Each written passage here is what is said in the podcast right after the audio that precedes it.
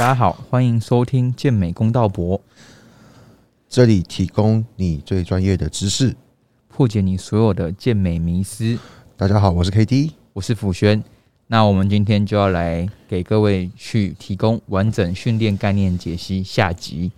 那今天我们会先从减脂或者增肌、有氧的安排来说起。那我们会各自分享彼此的看法。我们先请 K D 帮我们分享一下他的看法。呃，减脂跟增肌的有氧安排嘛，对不对？呃，减脂人的增肌，我觉得你的有氧都还是要做。那我们在减脂的时候会比较希望是提高我们的热量消耗嘛，对，所以你除了要做到你的饮食控制之外，你的热量赤字，那我们会提高我们的步数或是有氧量，来让我们的热量输出更高。对，但是我觉得整天下来的你的热量不会超呃，你的有氧不会超过呃两个小时。对，你在脚踏车、滑步机或者是跑步机上面走路的时间，其实我觉得九十分钟已经很极限了啦。在减脂的时候嘛，对，在减脂的时候，那我觉得，因为如果你整天都是上班族，你上班族整天都没有动作，那其实我会比较建议你。真的还是要花比较多一点时间在热量消耗的部分，因为其实单纯的重量训练热量消耗其实很少。对，那我会比较建议你，如果平常都已经有在做很多劳力活了，例如说平常都需要搬来搬去啊、走来走去的那一种，我觉得可以稍微不用在跑步机或是你的有氧器材上面待那么久的时间。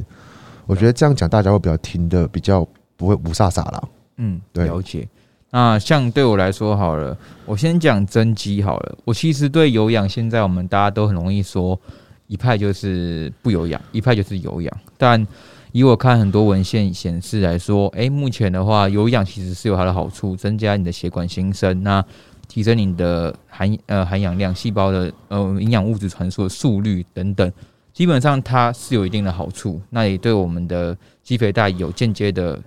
呃效果。对，所以。我在增肌期，我反蛮建议给各位，就是如果你可以，你平常的运动量都是比较上班都是以坐着为主的话，我会建议说，你一周可以一次到两次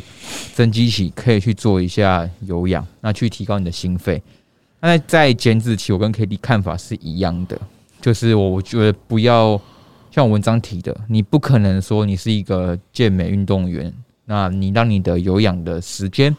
超过你中训的时间，这是完全不符合逻辑的。所以像他刚才讲的两个小时，我觉得就是真的是已经到，除非你已经真的卡关了，你必须踩极端，那个才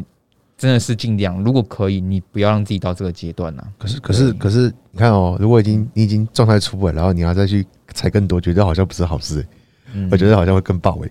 因为很容易就会产生。压力太大，然后就暴走，然后就乱吃。就我们两个应该都体会过，就是有些我们自己也是，我们就是可能踩过三个小时，他踩三小时，我踩两小时半，而且都是很高强度的登阶。然后再有登阶，我没有登阶哦，登阶那个我真的超不喜欢，我顶多滑步机。而且我们两个也很强调一个观念是，不要太高强度。对，有氧的话，你让我们让 K D 讲，K D 觉得有氧你要什么样强度才叫做有氧？有氧，有氧其实就是低强度嘛。就是越低越好，就是你走路是最自然的动作。那走路，其实我我觉得走路在跑步机跟外面走路是不一样的事情。你跑步机走路是被带着走，那你在呃外面走路的话，其实会是你必须要花更多力量让你自己动。那两者是不太一样的消耗，我觉得啦。那再者的话，滑步机跟在登阶那一些，我觉得都是。你的 label 越轻越好，对，因为主要是让你动起来，而不是让你把自己搞得很累。对，那再来的话，我会比较建议给一些一般的听众，呃，不是一般的听众啊，就是一般的爱好者，他那边要比赛的话，因为你们爱好者基本上，我相信工作整天都是坐着，你们的骨盆压力已经很大了，麻烦真的不要再去做脚踏车这种东西，你已经八小时都在坐着了，你应该不希望你的有氧还是要坐着。我会比较建议用站着的动作，甚至是走那个无动力跑步机。嗯，可是那个好像不常见。那个比较专项，可能就是要找一下，要找一下。因为无动力跑步机其实你会做的话，其实对于你的后侧链启动是有帮助的。哦。嗯，很多人走路都有问题哦。可像嗯，像你觉得登阶，因为登阶其实我觉得后侧的臀肌启动，如果你会做的人，其实我觉得轻轻度的，然后对登阶，我是觉得也还不错。也 OK 啊，对。可是呃，很多人他都已经 他的卡其实已经很紧了，嗯让他一直在登阶，其实好像也不是好事。嗯 对，OK。好，那所以基本上这个这就是我们给大家建议，那就是大家记得说，如果你真的是健美运动员的话，你不要无缘无故给自己长期踩高强度，就是以低强度，你可以踩在上面持续进行，而且可以去轻看着你的影片，而不会是马上一分一秒都想着我要下来，这还是一个健康的有氧。对，然后再来就是，我觉得以健美角度来讲讲讲来讲的话啦，我们应该是要把更多的精神跟能量、力量，嗯，放在你的重训上面。对，因为你要去维持住你的肌肉，维持住你的力量，而不是用那个用大量的有氧把你的精神搞到很耗弱，然后让你的身体疲劳度很高，然后让你的重训品质下降。我觉得这个已经变成一个反效果了。对，那我这边再补充一下，像是呃，我们基本上我会建议啊，如果大家可以的话，把你的重训跟有氧的时间，如果可以的话，把它拉开尽量拆开拆开来。对，因为这个其实是很多文献已经指出，虽然我们会都会讲说，诶，你只要看总消耗量，然后减脂什么的，其实可是如果今天真的是运动员爱好者，你想要最大化肌肥大，我们还是会尽量建议说你越仔细越好。所以如果你今天不能拆到不同天去做，那你在减脂期，你又每天都要做有氧的话，我会真的很建议说，你建议拆开，那中间至少间隔两到三小时，等你有重训完补充一点热量进来之后，对，你再去做有氧。对然后然后我讲到这个，我会才想到，很多人会建议重训结束，如果你要接有氧或什么，喝 BCAA。哦，感觉我我我我坦白讲，我觉得这个钱可以省起来了。对，因为我觉得，呃，如果你蛋白质已经吃的很够了，其实我会比较建议你重训完如果要接有氧，我会建议你直接喝乳清，我觉得它的效应会比较高。对，那再来，如果你的乳清是分离或者呃不是分离的，是一般乳清的话，我会我会觉得干脆不要喝。对，这个嗯这个，因为我觉得它会影响到你的消化，因为一般乳清它还会含有蛋豆、大豆蛋白，嗯，那其实会影响到你的脏器那一些。那这个我们下一集再详细讲了，就是营养品的部分。OK，好对，那我再提供呃一个比较深的知识，像我们刚才 K D 跟我都有提到步数，那也应该大家很多人都知道 NEAT，就是我们很多近几年近几年流行，然后很多教练都会去教学生走到一个步数。但如果你今天你是在减脂期，我也不建议说你把步数一味的拉到很高很高，因为 NEAT 其实它有两个名词，NEPA 跟 NEAT，那一个就是差别在于有没有意识，那两个合称起来叫 NEAT。那今天意识很重要。简单来说，你在你有减脂后期的时候，像 K D 现在可能他在备赛，呃，已经到一段时间了，他开始都不太会动。他开始跟我讲话的时候，他也不会甩来甩去，他就可能就是坐着，然后躺着这样。那他跟之前他有啊，的我现在脚在动啊。呃没有，你刚刚在我们在录影前的时候没，钱的时候是他完全完全不对想，他刚才在我们可能还没开录影前，他还没吃饭前，他是完全死在那边的。然后超级脾气超级不好。那这种时候其实是你根本没有去办法计算的，就是像有时候我们在上课，以教练来说好了，你帮学生有时候你上七堂课，可是你七堂课你是会帮学生搬钢片干嘛干嘛，可是当你在备赛后期的时候，你可能你一样会走来走去，可是你会变成说让学生说他自己搬钢片，或是你会减少你的活动量，是你下意识你没有感觉的减少，所以这个没有办法计算，所以我们会强调说一万一万五千步，两万其实是很极限的啦，那就是去让学生一直维持这个习惯，我们主要是维持的习惯，而不是说我们要靠这个东西一直去增加你的消耗的卡路里的量，我量。们我们是要去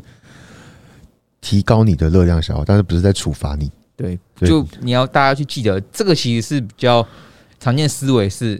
呃，当你们当大家学到一个东西，说，诶，这个可以消耗比较多的热量，然后近几年很红的时候，可能很多人就会说，那我是不是只走个三万，那嗯两万五，然后再配个有氧，我是不是的我的热量是不是就会非常高？那绝对不会，你的荷尔蒙不会让你这样做，对他们会有一个停损点，就跟你股票一样，没错你。不会一直往上，一直一直无限往下。对，所以大家其实，在减脂，呃，很多人密我代谢适应这个问题的时候，这个可以牵扯很多。可是大家要先了解这个观点，身体是有个停损点，它不会让你无限的一直把量制制造出来，因为当他感觉到有危机的时候，它就不会再让你继续的让你的体脂肪往下降了。对，没错因为呃，还会下降你的甲状腺，没错，还会自己下降你的甲状腺素，那又影响到你的 Type One Two 的肌纤维，嗯嗯，对，它会让你就是看起来表面更加的平滑，完全没有任何细节。没错，这个我深刻体验过。对好，那我们接下来讲下一个关于训练的主题是关于一周你要训练几天？我们以三种类型，一个是练单纯健康的，跟嗯爱好者，跟选手。选手，那我们一样，请 K D 先来说说看看。我我我先从一般爱好者好了，呃，健康健康民众，我觉得健康学生吧，嗯就是那种平常都没怎么在动的那一种，平常都没怎么在动。其实你给他一个礼拜两次的训练，每次训练都给他训练全身。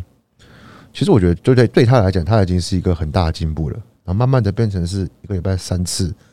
我觉得四次已经很，我觉得四次已经接近满分了啦。嗯，对，因为你要让一个人不喜欢运动，让他变成一个礼拜可以接受来运动四次，其实我觉得中间是需要花到一年以上的时间的习惯养成。对我们讲是习惯养成。那如果是爱好者，爱好者的话，我会建议你真的对这个运动有兴趣的话，我觉得三至四天呢、对，那选手的话，我觉得五天。对我觉得五天到六天，六天我觉得有点紧了。因为你的完整休息也才一天而已，其实我觉得有点少。对，你要让你的神经疲劳恢复，我觉得两天会比较刚好。嗯，对，那换我来说的话，我的练健康对我来说，可能就是我大部分学生，我跟 K D 一样，就是先一个礼拜两天，一天我会觉得，那你这个其实会等于没没什么效果。讲白，我觉得一天其实没什么效果。嗯，两天的话，你至少可以把全身拆成上身跟下身去训练。对，所以其实他如果可以每周持续有突破的话，这样子练了一年两年，也是会有非常好的结果。嗯那至于爱好者，爱好者的话，我会觉得大概是三到五天，嗯那可以把自己的课表排得更仔细一点，那也会让你的进步更成呃更迅速，也会更快看到成效。那至于选手呢，我大概跟 KD 保持的一样的观点，就是一定要五天，因为呃，但是我不建议到六天或七天，是因为有时候我们在备赛减脂，那会采有氧或是一些呃其余的其余的一些劳动，那其实它对心理或是生理或神经都会是额外的负担，所以对，如果强度够的话，我可能会觉得，嗯，一般选手的话就是五天。那如果你真的是训练很多年的，六天为极限，一样不超过七天。对对，那我们再提到下一个，关于有个训练名词，也是一个很多人好奇问我的，女生就要高次数，然后长肌肉，因为人家说女生不用大重量，只要高次数。我们来听看看你的观点是什么？女女生女生你还是要以机械张力为主啊，所以高次数我觉得是一个比较没有那么好的一个方式。我还是建议是六至十 RM 的次数，对于你的肌肉才会有比较好的效果。对，那像我我知道啦，坊间很多蛮多女生的训练是螃蟹走路、跳虾，或者是说呃高脚杯深蹲，高脚杯深蹲，还是用那种十五二十下，然后大概就是五对对对公斤这样。对对对，我觉得他们可以在动作上面去调的，可以稍微可以更重一些，我觉得没有关系。对，因为我觉得他们应该要把更多的力气放在他们的肌肥大训练上面。但我必须讲，跳箱其实很累哦，真的要跳很累哦。对你真的出全力跳，那个是你跳没个五六下，你已经会腿软那一种。对，有时候我会觉得看到的大部分在健身房去重训的女生，其实很棒，真的很棒。可是很多人会感觉说，她是把重训当成有氧在做，对，那这基本上有点本末倒置。所以我也是跟 k d 觉得，你一样要用机械张力为主。那如果你今天是六到十下，你不喜欢，你可以十一到十二到十五下。可是你的十二到十五下一定要是有在慢慢进步的十二到十五下。很高的张力在的。对对，那这样慢慢去进步下的情况下，你才可以有更好的呃突破成长，而不是说你可能练两三年了，可是你都持续一样的公斤、一样的重量都没有进步，那其实说实话，以我们这样看起来，你的进步其实不会是显著的，你只是一直在维持你的运动习惯而已。对，因为像其实我有观察到一些女生，她就是我有时候没没课的时候，我会看，就是一些女生她们自己在做训，她们都会做呃那种螃蟹走路啊，或者是那个，或者是说像高脚背深蹲那一些，那其实他们的动作，尤其他们的脊椎，其实都已经是在一个 arch 的情况下，其实那个对于你的，我觉得啦，对于你的臀部刺激其实是少很多的，所以他们应该是要去着重在于他们的动作去做调整，对他们就会有很好的力量上升，那他们的刺激就会变得更好。所以这就是找一个教练。如果你真的没有进步，或是遇到问题的时候，找一个教练帮你处理是最快的。对，好，那我们再谈下一个是天赋。我们讲的这个是应该大家也很，我们会浅谈一下天赋。那我们会在之后再去做更深入的呃去讲解。那天赋的部分的话，以我来看，你们大家通常所谓的很优秀的健美选选手，或是附近你们觉得练得很好的人，他们其实在过去几年来还没接触健美时，都一定有一定的运动背景，可能打排球、田径、篮球、篮球。或者是体操或，是游泳，对，那这些人的腹肌本身就开发的非常好，腹内外斜都很漂亮对的时候，嗯、他们本身在还没练以前，他们的体态就已经赢过非常多人，甚至他们已经看起来就像是有在练健身的人，嗯，所以那个天那个是天赋嘛？我更觉得说是他们从小就开始接触运动，他们就觉得培养了啦。对他们接触那些运动会养成的呃神经控制，然后小肌肉的刺激跟小肌肉的呃肌肥大，这些其实是你默默的潜移默化练几年，它可能成长起来也是很恐怖的。所以有时候关于这个，我觉得要大家要理清一下，并不是随便路上都是有天赋异禀的怪物，嗯而是很多其实是他们花了比你更久、更长时间在接触运动。然后，然后其实，在青少年时期、发育时期，我们的生长激素本来就比较高，所以其实那个时候创造出来的训练，它对于肌肌原纤维的那个成长，其实是肌纤维的成长，其实是更多的，比你在二十九、二十岁这种荷尔蒙没那么高的时候，其实来的更好。对，所以我觉得早点练还是有用啦。没问题。对，那我们再问一下，那大家其实有一个点是我也会觉得说比较可惜，可是大家一直都做不好，就关于训练强度。嗯，我们之前我跟呃 K D 有讨论过，我们看那个很多很哈扣的影片，对，但那些选手其实他跟一般人练的动作都一样，但我觉得最大的差别是在心理层面的认知跟他可以接受的强度。那那个强度不是说他一定是做到力竭，而是说对他来说那样的痛苦是呃对他还是真的的训练强度。但是一般人会认为说，诶，我可能只能做这样。可能说你明明潜力可以推一百公斤十下，你却在你推八十公斤十下的时候，你就觉得说，哎、你已经快要力竭了。嗯，对，很长。其实我们看到的学生，或者是说，呃，很多人都是出现这个情况。对。那你你详细看，我觉得你可以详细说一下这一这一个你说关于强度，你看到一般普遍大家的强度是真的都掌握的很到位，还是其实一般人对自己其实是太好的？其实我觉得我练那么久下来啊，我觉得安全第一啦。嗯对，因为毕竟今天我们这个听我们 podcast 的，其实大部分还是以一般爱好者比较多，嗯，那选手其实是偏少的。嗯那我觉得不管怎么样，强安全一定是建立在强度之上。嗯，没错没错，对，所以当你觉得你自己不行的时候，我觉得就放回去了。你甚至觉得你下一下一定会起不来了，我觉得不要再去做。对，例如说像深蹲、硬举，或者是你的卧推，很这都是比较高风险的。甚至单杠，讲单杠好，单杠其实如果你没有拉好，你直接耸肩去拉，产生代偿，其实是你的脖子、你的斜方会拉伤。对，那这样子来讲，你受伤了，对于你的强度也没办法去建立了，你反而要休息。对，所以我觉得强度这个拿捏就是在于你自己本身的感受。对，那如果说有人可以在旁边的话，当然是可以最好嘛，因为这样子你的强度可以上升。那如果你自己一个人练，然后你上班状况因为上班然后影响到你的疲劳度了，那我会建议适当就好。你真的觉得诶，再两下就没力了，就可以放回去了。不要多去为了贪那一下，然后去让你的安全度下降。对了解。那 K 以讲完全认同。对，那我这边呃，我再更清楚讲一下我刚才的立场，可能就像是说，假设以陆晨辉，或是说一些大陆很有名的，他们你们常看到的一些选手，他们在练习的时候，他们你会看到说，诶，他对他们来说，我可能是他们腿在哈克深蹲或深蹲的器材上面都已经发抖，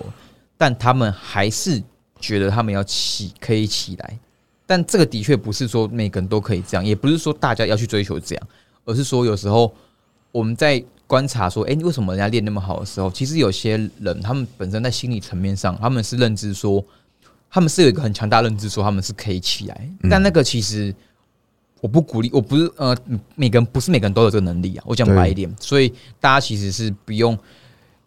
这个东西就我们怎么讲比较好？你觉得怎么讲比较好？我觉得就是因就是尽力而为啦，我觉得尽力而为会比较好啦。尽力而为。对，不是说你一定练腿就要练到吐啊。我、讲到这个，我真的觉得练到吐不是件好事。练到吐，我也我觉得练到吐基本上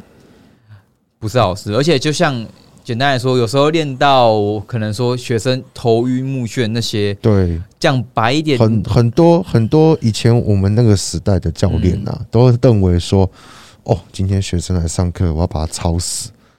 那个简单，我会觉得说是你会让你的一次训练，让你的神经疲劳达到高峰，对。你可能会让你的这一个礼拜的后面三四天的训练都受到影响。对。而且对长期来说好了，你可能在那一天突破到了新的 P 啊，然后或是突一次突破太多，那针对我们周期化来说，你再在下一次、下下次，你可能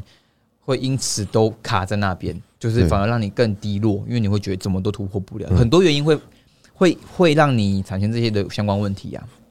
因为像我以前待过俱乐部，嗯，所以其实以前我们俱乐部的那个前那个学长啊，他们都会说，哦，今天这个这个体验体验课，然后把它吵死什么的。其实后来就我们自己学到了很多东西之后，其实你会发现，其实你让你的客户在他没有运动的经验情况下去把他弄到头晕啊，然后这边 低血糖，其实我觉得那个基本上已经不会成交了，因为他今天是要来，今天是要来寻求健康，寻求那个教练的安全嘛，他怎么搞到安全的训练变成是躺在地板上低血糖了？像刚刚刚 k t 讲的那个，我会觉得说，如果你学生真的可以让你训练成这样，通常他们也跟你建立一定默契，可能是你们嗯约一两年，那可能他想要挑战更高的层次，那他可能跟你偶尔一起训练，或者是某些特殊情况，你让他体验不一样的练法，但那个的确像 k t 讲的，那不是常规的。对你的每次训练应该是你练完之后觉得，哦，结束了。就就就是他不会是哦，干，终于结束了，好痛苦，好痛苦哦。对，你不会你不会感觉到你的训练是很痛苦的。对，然后我刚刚听到一个很讨厌的字，常规、哦，常见 是常见，常见。对，不是常规。哦，好，了解了解。OK，所以大家其实我们讲强度讲这么久，就是大家其实要去真的去注意这块啊。对，嗯我不喜，我觉得像他刚才提到说，有些人会硬盯到力竭，这也是很常我们会在前期看到很多会员会做的。对，可能我们现在科学文献讲机械张力很重要，嗯结果很多人都是每次我就要突破，我就算今天不太好，我还是加，我硬要去突破，然后动作可能跑掉，这都是很细节的东西，可是大家一定要特别去注意。嗯，没错，然后训练不是把自己搞死才叫训练的，我必须这样讲。因为好的训练，好的品质训练，其实练完是比较开心的，不是说今天练腿一定要练到腿发软，然后下楼梯不能下，然后再躺在地板或去吐吐，或去或者是去吐。我觉得那个都已经过头了，我觉得都已经过头了。好对，那我们再提一个关于说，那使用药物者在训练上的话，需要对自己更严格吗？在你的使用药物来讲的话，因为你的力量会在初期的时候去成长比较大的幅度，所以你一定要相对来讲去拿捏好你的强度，因为很多人会在一开始就是力量上升的时候，他的强度没有拿捏好，导致于说他在训练的时候呢，他会认为说，诶，好轻松哦，我的一百公斤怎么变那么轻松了？但是他应该是要往上加。甚至是说他去挑战更高品质的训练，我觉得这个是比较需要去注意到的地方。对，那也不是说今天我用了药，然后就可以二练三练，或者是呃每天都练胸。对，诶，讲到这个话题，我想要跟大家严重解释一下。一天自然训练者，我极度不建议二练。两次重训，对，如果你今天是有上班的人，你对我真的不太建议你在休假的时候排到二练啊这种情况，我真的会觉得那其实对你长期是非常不好的。你说如果如果如果是早上大肌群，然后晚上是那种二三头那种，我觉得倒还好。嗯，但有一种我碰过是早上胸晚上背，腿，我如果早上胸晚上腿，对，那种两个都大肌群的，我觉得那个就是好累哦，我想到都累。遇过腿分成早上前侧、下午后侧，这也是过头了。就是对台呃很多学朋友或是健美爱好者都会觉得说，我一定要练越多越好，因为训练容量很重要。可是大家要想的是，你是在长期投资，你是要慢慢的堆叠出到那个容量是有一定的阈值，到那边之后。你其实是要透过机械张力提高，就是这两个是一起提高，而不是永远只提高容量。对，你的训练容量一味的提高的时候，会影响到你的机械张力，没错，导致你最后变成是你只能容量一直无限提高。再来就是你的时间会被拉很长，然后最后影响到你的训练品质跟神经疲劳，最后变过度训练。对对，所以基本上这大家一定要注意，就连用药者也是差不多嘛。对你讲的那个早上练胸，下午练背，第二天是腿跟肩膀，嗯，两天一循环。这个以前我有做过，那时候是在我大一的时候做过。然后那时候就是因为那时候是哦，我去找我去北建台北健身院，这个应该要老一辈的才会知道台北健身院。那个时候嗯黄家龙就是因为认识嘛，嗯然后就去跟他们学习。那时候我才练一年多而已，就去跟他们学习。然后他们就是这个训练方法，早上胸，晚上背，然后第二天就是腿，然后跟肩膀，还有二三头。我记得好像还有二三头的样子。嗯，对，反正就是两天一循环啦、一周练六天。你想想那个训练量多大？我那时候练到都是回到家直接睡觉。那你有觉得说进步很快吗？没有啊，那时候我觉得就是整天很累，整天超累，然后就只能吃上一点点食物，然后搞到我最惨的结果是什么？你知道吗？我那时候我记得是大一上，我被二一，你说你整个 学业没有没有顾好，对对，然后然后练也没练好，然后还被恶意，他妈超惨的。然后后来是说哦，原来其实不该这样练。OK，对好，那当然我们尊重，我们一样回归我们老规矩，我们是尊重所有练法，我们都觉得 OK，只是对我们一样就是提供说我们看到的经，我们自己练啊，跟我是我看到文献跟 K D 的经验，去提供大家这些的一些建议。对，没有，我跟你讲，后来之后啊，我还才知道，嗯因为他们那边上班其实呃没什么课，嗯，然后就是整天就是练，然后吃东西。其实应该早上的时候我也吃不够，嗯嗯，他们其实热量吃的很高，真的只有吃睡练那样。就是对吃睡练那样子。然后他们就是反正就是早上练一次，诶，他们讲好像好像下午练一次，然后凌晨练一次的样子，因为他们都跟豪哥一起练嘛。对对对，那豪哥真的很大只，嗯，那那真的就是天赋我觉得他也很努力，因为我看过他练过，他真的也强度很高，我看过强度很 Pita 高跟他练那个强度真的很高。对，那个现场看真的是会吓死的那种。对，那我觉得现在台湾还是没有人可以超越豪哥啦。对我真的觉得那个有很多人应该今年有 WNB 有看过的话，其实你们觉得他很大只，对不对？其实我们十年前看的时候，他比现在在更大一点五倍，那个是更夸张的肉量。对魔王就是魔王，对，所以超越得了。他可以这样练，那是因为这个训练方法很适合他。对，那我们因为不是魔王，我们天赋太弱了，所以没办法这样练。然后讲到说大像豪哥的最呃大重量短行程，我们现在其实也有看到说很多一些比较强的选手在用，可是我讲白一点，那些我认为适合他，因为他就是这样的练法可以到那样的状态。可是对，大家要去评估自身，如果你有用过，你受伤过，或是说你还没受伤，你觉得它不适合你，你就应该要去注意喽。对对，所以其实就跟大家讲，找到自己适合的方法最重要。对，好，那我们今天来看一下那个我们的 Apple Podcast 的留言，我们把它嗯念一念，因为我们之前说有留言我们就念一下。好，第一个，